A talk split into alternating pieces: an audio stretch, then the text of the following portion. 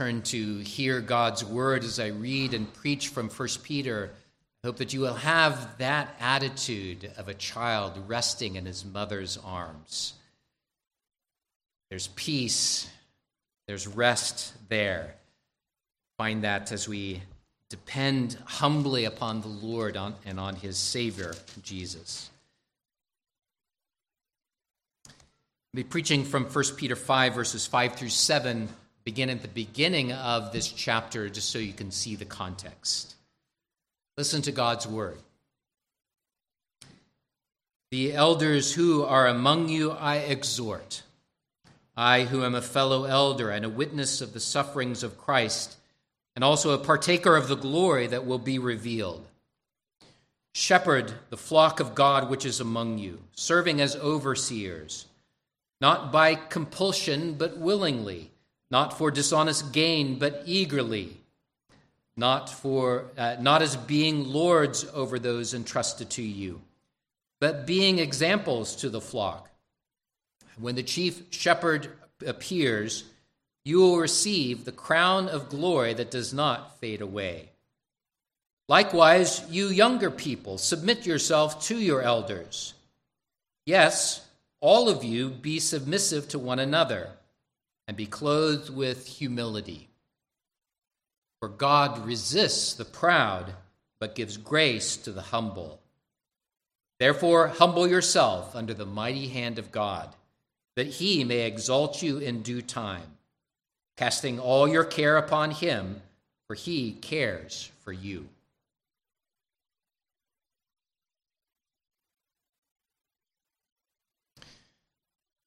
I wonder if the children have ever played a game called Follow the Leader. Or maybe you as an adult will remember playing a game like this. It goes, it goes something like this. That there is a leader, and you follow the leader, and the leader may take you on an enjoyable trip. For instance, if you uh, follow the leader here at our church property, they might walk you out to take a swing on our uh, at our playground, or to uh, to go around and to notice the different flowers that are growing along the edge of our property, uh, things like that. Well, following has other forms too, doesn't it? We talk about social media where you might follow someone on Facebook or Instagram. You can also follow different teachers or philosophers. You might adopt their view of life, their values, their ethics, their morality. And that could be for good or for ill. We now have a word for some of that. We call those leaders influencers. Well, I hope that you will see how important it is to be aware of who you are following. I hope you see how it is important that you be intentional about following the lead that God gives to us. He does this directly by giving us his Spirit and his word. That way we know him and can follow after him. But Jesus has also given leaders to the church. They are leaders that are given as an example. They are given with authority to, uh, to make decisions and to help counsel you and to shepherd the flock. I won't preach again my message from verses one through four from last time, but rather go on to express what Peter does about how those who are being led are called to follow those who do lead. They're called to follow their leaders. But there is definitely a spirit of the age that runs counter to this idea of following others in authority. The spirit of the age teaches that you need to assert your own voice, your own identity, and that you would be independent from everyone else. In that light, it is important for you to hear Peter's words, that God gives grace to the humble. Therefore, humble yourself before the Lord. I'm going to start with that idea, which is actually the second half of the passage that I'm preaching on. It's where Peter highlights that we are to humble ourselves before the Lord. And I want to start there because if you get this point, it will shape your understanding of really all of the other relationships that Peter's talked about throughout this letter. It will shape the way in which you relate to others in authority around you. And then I'll go back to look at how that applies to your relationship to leaders within the church. Peter quotes from Proverbs chapter three, and he is following Jesus' teaching when he says, God resists the proud, but gives, hum- gives grace to the humble. Therefore, humble yourself before the mighty hand of God. God resists the proud. I can't help but think that Peter here is reflecting on what the scriptures teach from the Old Testament and also engaging with his own story. Pride. This must be the first sin. Adam and Eve in the garden were tempted by the serpent to reject God's authority in their life and to exalt their own independence. It's a sin of pride. To push away the God who had made them, the Lord Almighty who called everything into existence, who came and walked and talked with them graciously in the Garden of Eden, and who covenanted with them. I give you life, abundant life, but do not eat from the tree of the knowledge of good and evil, for in the day that you do, you will surely die. What did Adam and Eve say, do? They listened to the serpent who said, has God really said? And they exalted themselves over God's authority, thinking themselves to be wise. They became fools. Now think of Peter, Jesus, the Son of God, stooped down, becoming man to bring salvation to us. He came to offer himself on the cross to satisfy the justice of the Lord. And as he revealed his plan and his purpose, saying to his disciples that he would go to the cross and rise again after three days, what did Peter do? Oh, no, Lord, not so. That won't happen to you.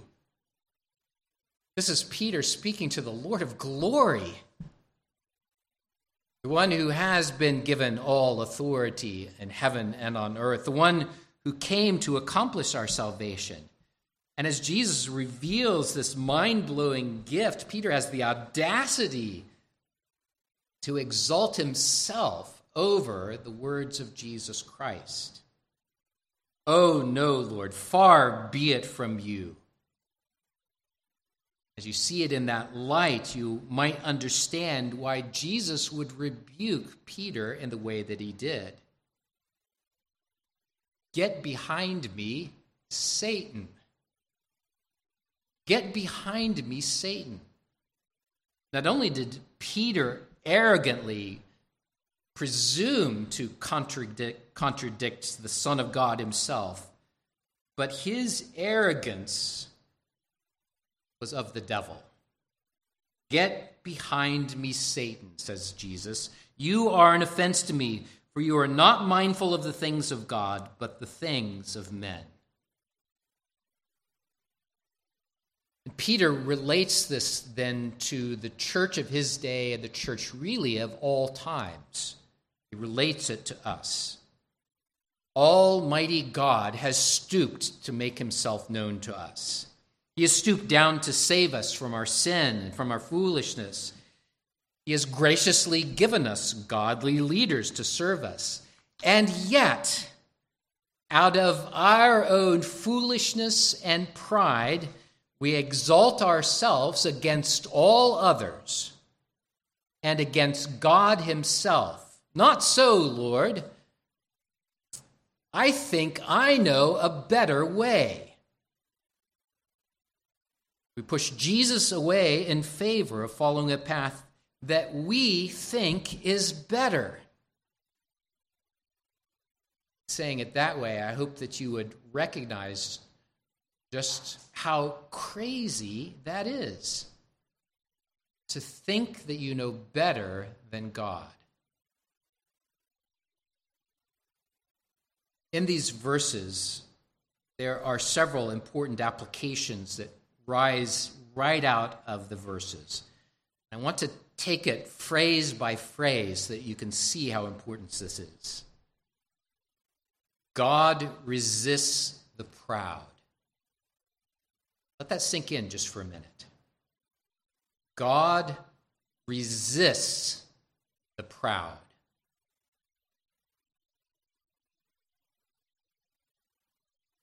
Jesus put it this way: those who are healthy don't need a doctor. I came to save the sick. You might remember that he said this to the Pharisees, who thought they were righteous in their own eyes. They were there when Jesus was speaking about sin. They were there when he was talking about the way of salvation as being faith in the Son, that God so loved the world that he sent his only begotten Son, that whoever believes in him should have everlasting life. But the Pharisees were like, I don't need that. I'm okay without this Savior. They were proud in their own self-righteousness. God resists the proud. Are you proud? There's a very pointed application. Do you think of yourself as righteous in and of yourself without any need for Jesus? Can you think of a time when you listened to a friend's counsel and they had come to you and you scoff at what they say to you and you resist the correction of, uh, of those older and wiser, or maybe even the elders of the church? God resists the proud. But God gives grace to the humble, as the verse goes on. Isn't this the gospel? This is good news that, that God did indeed send his Son to save sinners. What can you do to deserve God's favor? Well, there isn't anything that you can do. That's why salvation is of grace, because grace is unmerited favor. You have not and you cannot do anything to deserve that grace. Instead, it is a gift from God. You receive it, much like you receive any gift, with humility, with humble gratefulness to the one who gives to you.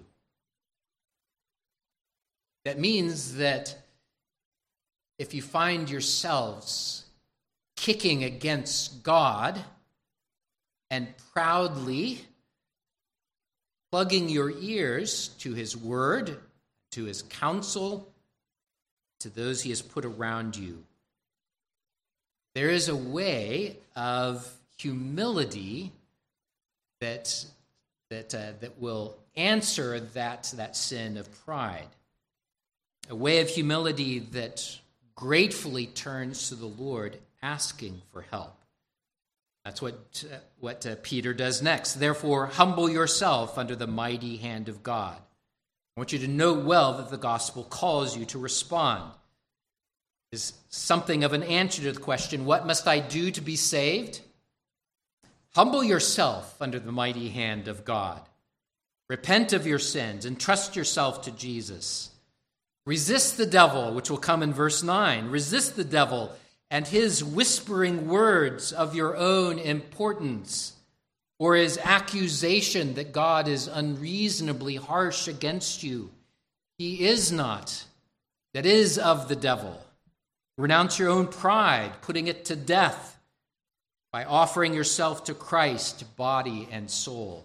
Humble yourself under the mighty, of, uh, mighty hand of God, that he may exalt you in due time. It's amazing how God turns the world upside down.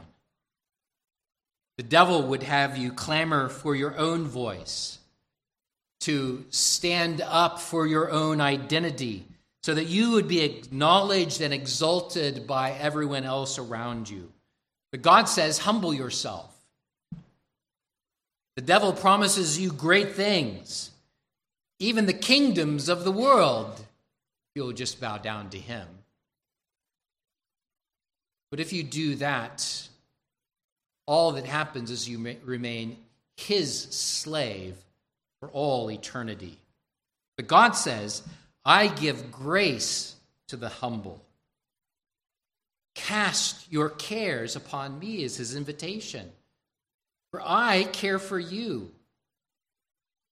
In humility, you may come to him right now in your affliction. And remember, this is a letter about persecution. It's a letter about affliction.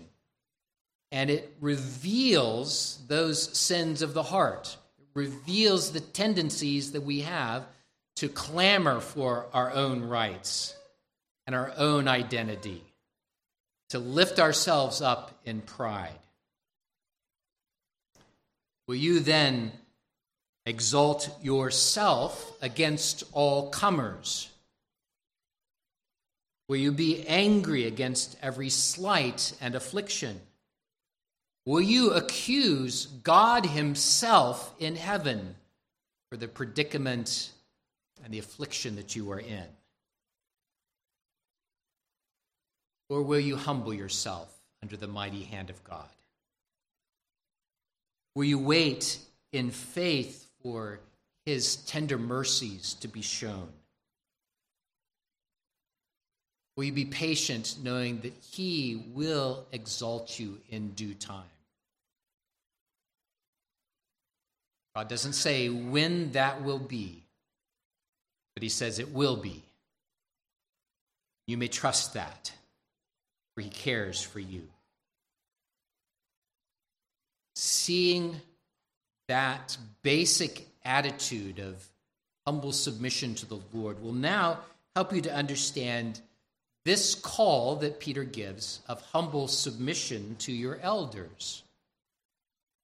We start from the position of humbling ourselves under the, uh, the mighty hand of God. And as you do that, it makes sense that if you are humble under God's hands, that he would also give you grace to live in humility and really the various relationships that you find in your life. This might click then. It might help you to understand what Peter's been saying all throughout this letter. He gives guidance to you as a Christian in your relationship to government. Back in chapter two, he says, humble yourself, submit to your government. He instructs servants and masters in the way in which they relate. He uses the word submission there again. He gives counsel about the responsibilities of wives and husbands to each other, also using that word, submission. And he caps it off here in the relationship in the church between elders and the members of the church, and then gives a sweeping statement about the mutual submission that is part of the humility of the Christian life, mutual submission to one another. Now, I've demonstrated today that Peter defines submission in the context of the most important relationship, your relationship to God through Jesus Christ. And in submitting to God, we find great freedom. It really is. It's kind of, uh, kind of an ironic type of thing, that when you submit to God, that you find freedom. Our minds have trouble grasping that. Again, I think the spirit of the age says if I submit to anyone, that that's a, a bad place to be. But God, again, turns the world upside down. When you submit to God, you are genuinely free. And as Peter said in chapter two here, that you live as free, yet not as using liberty as a close cloak for vice, but as bondservants of God. Honor all people, love the brotherhood, fear God, honor the king. Kind of reaches his arms out broadly as he moves into this longer uh, passage or longer subject about what it's like to submit in the relationships of this world. From this, I've described submission in this way, the definition by, uh, by Doriani. To submit means to arrange one's life under the authority or guidance of another. Start with God. We submit in love and faith to an almighty God, to the authority of the Son, Jesus Christ, empowered by his Spirit. So how does that now guide you in submitting to the elders of the church? Let me continue to use the analogy that Peter has used. He charged the elders, shepherd the flock of God without lording it over them.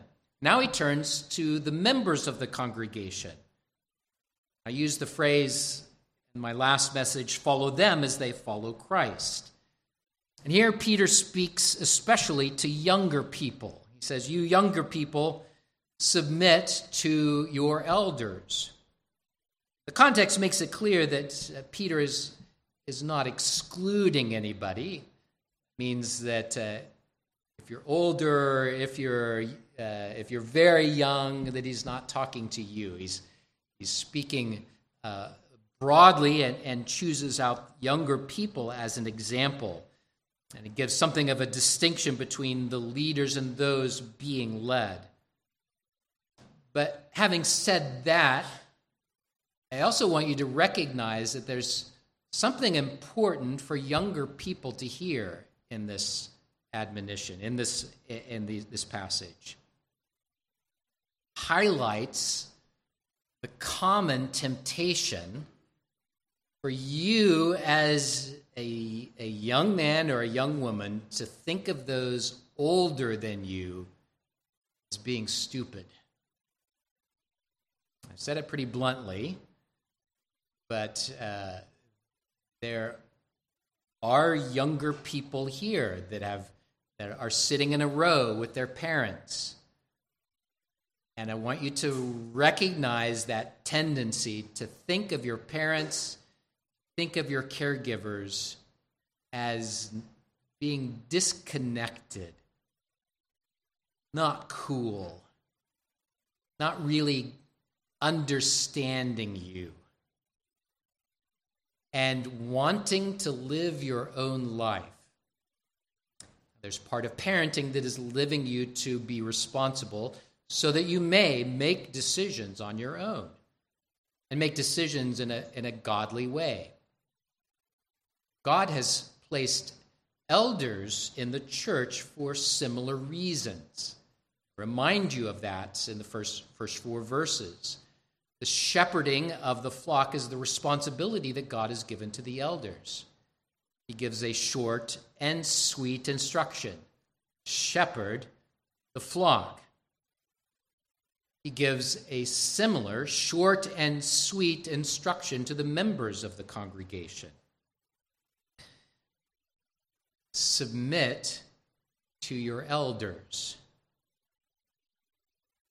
And that is a story that is really as old as time for those who are younger to think of those in authority as being out of touch and to throw off, to resist their leadership, and to think that you are wise in and of yourselves. Now, Peter is not saying that those who are older are perfect, or that elders never sin.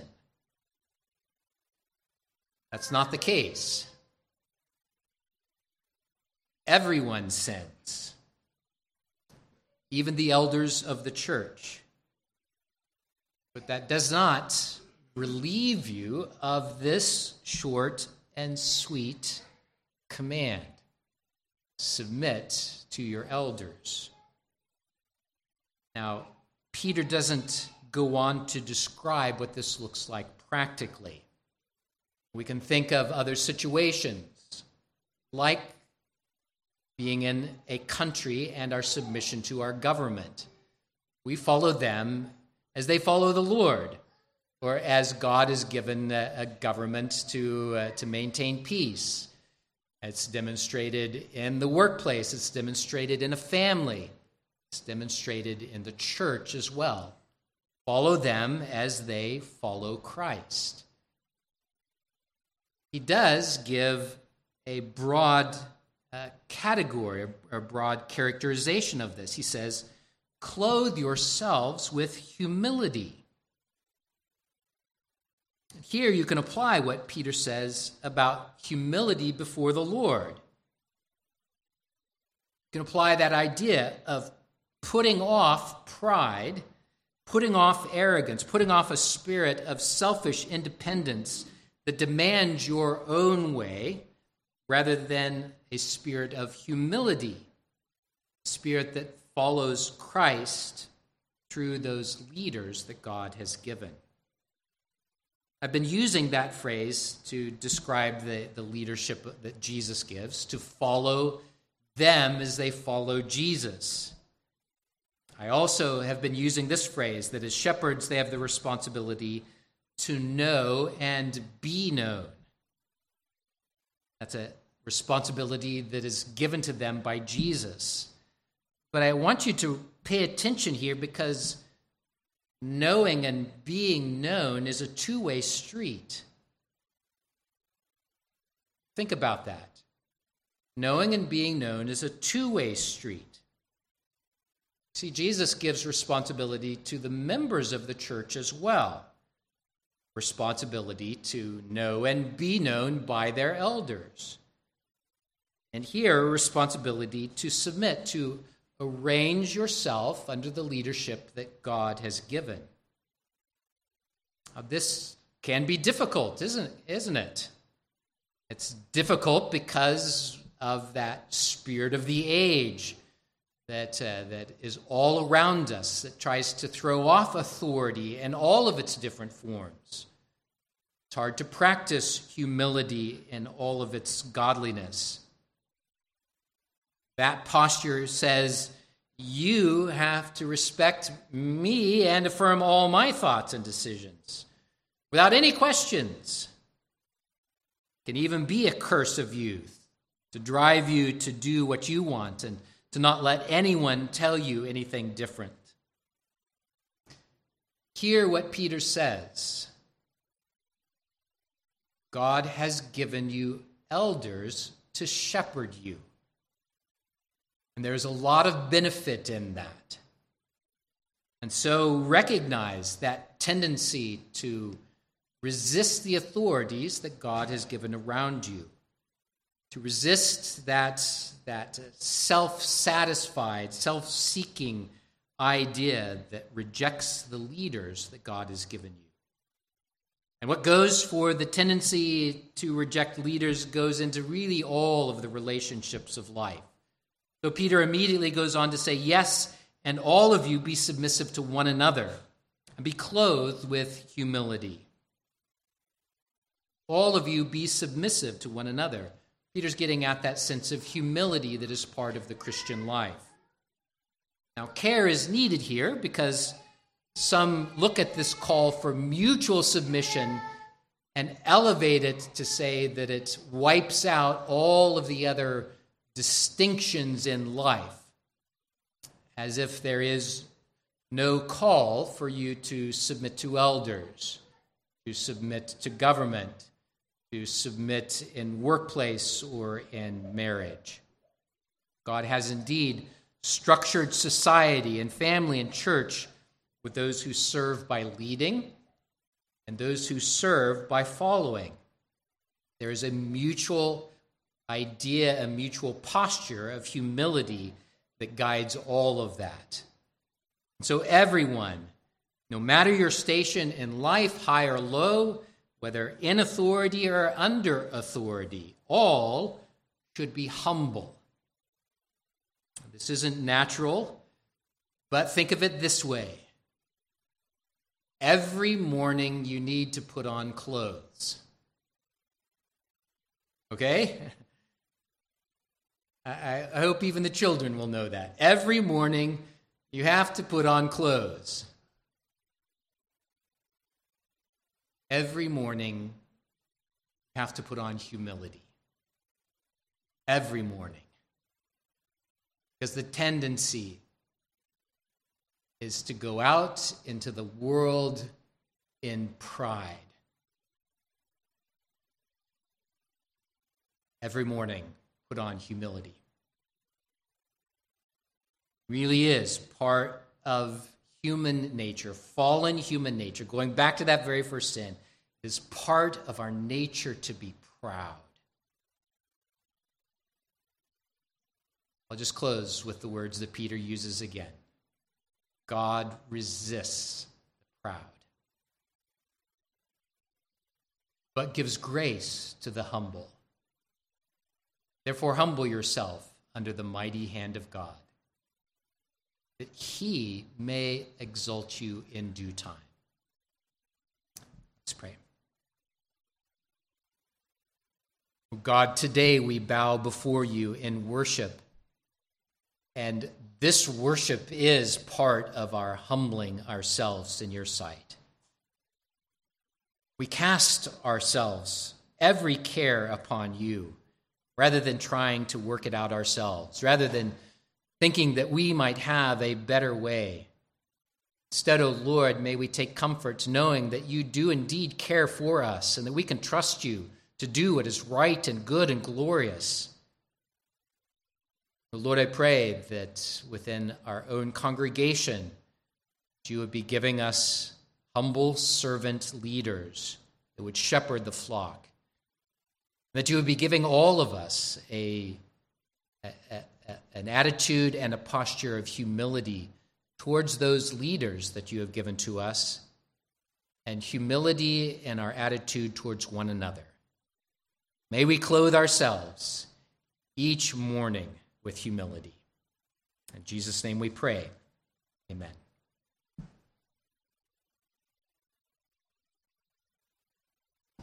Close by singing Psalm one forty-nine A. In this psalm, there is an expression of the greatness of God and our dependence upon him. We acknowledge that he is the Lord. He is the maker. We, we are saying, you, Lord, are God, and we are not. And I pray that as you sing this, you would humble yourselves under his mighty hand. Let's stand and sing one forty-nine A.